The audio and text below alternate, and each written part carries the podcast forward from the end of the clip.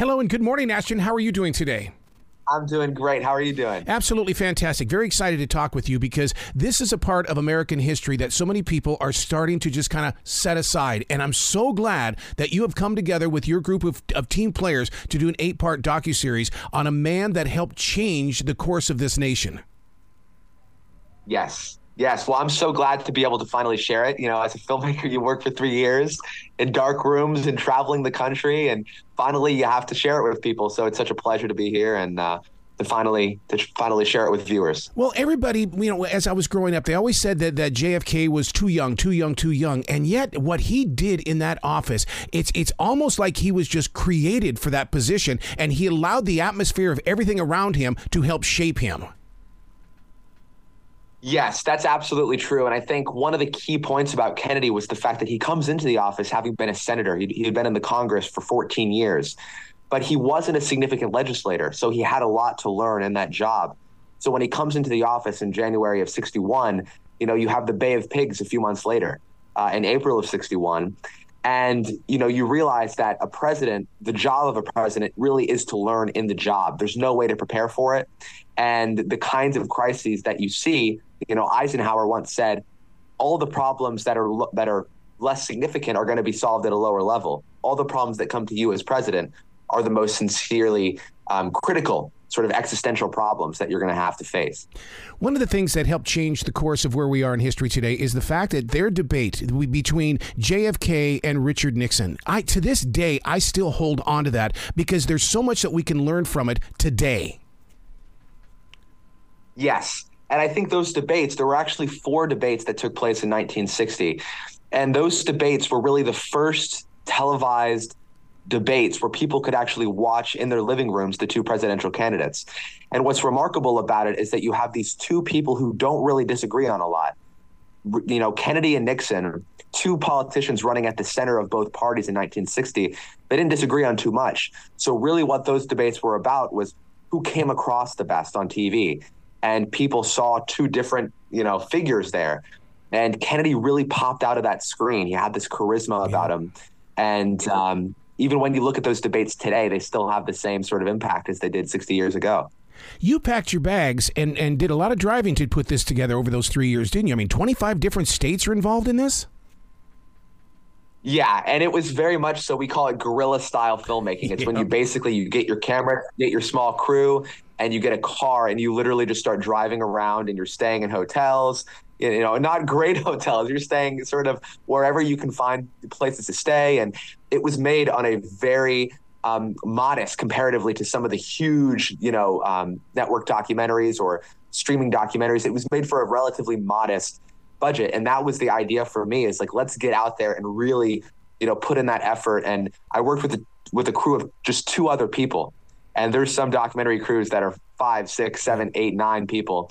And that was really the key is uh, trying to get down to the bare bones. And that allowed us to actually film way more interviews than we could have filmed if we had and uh, done it another way. I've been with Peter Coyote so many different times. I just love listening to his voice. So to find out that he's a part of this, you have no idea what people are going to do when they react to hearing his voice. Share this story.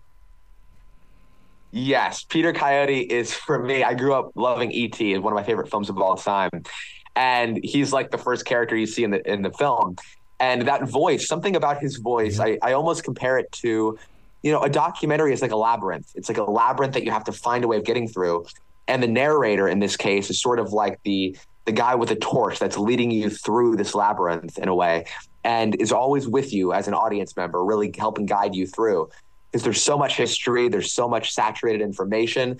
But as long as you have that key narrator who's sort of your best friend, you know, throughout the experience of watching the show, um, that really helps you take you know take you through. And peter coyote is the the best of the best for that. Well you've mastered the art of storytelling with this the way that you bring everybody in because you, you spoke with over 70 people to, to be a part of this. You have to take their words their expressions and pitch volume and tone and figure out a way to create a path for us to go through all eight parts of this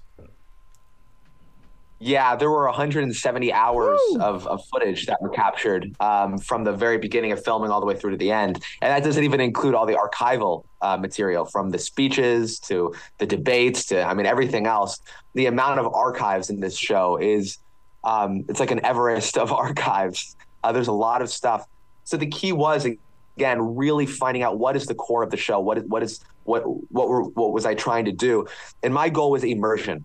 My goal was just to basically get the audience into this world for eight hours while they're watching the show, and that meant finding the rarest archives as I could. It meant finding the best photographs of yeah. Kennedy throughout his life, some that not a lot of people have seen before, and that really helps. I think the um, the audience really lean into it a little bit more and uh, help connect with it. You paint an amazing photograph of JFK in the way of all of the things that made him great. You'll be seeing that through Kennedy's perspective.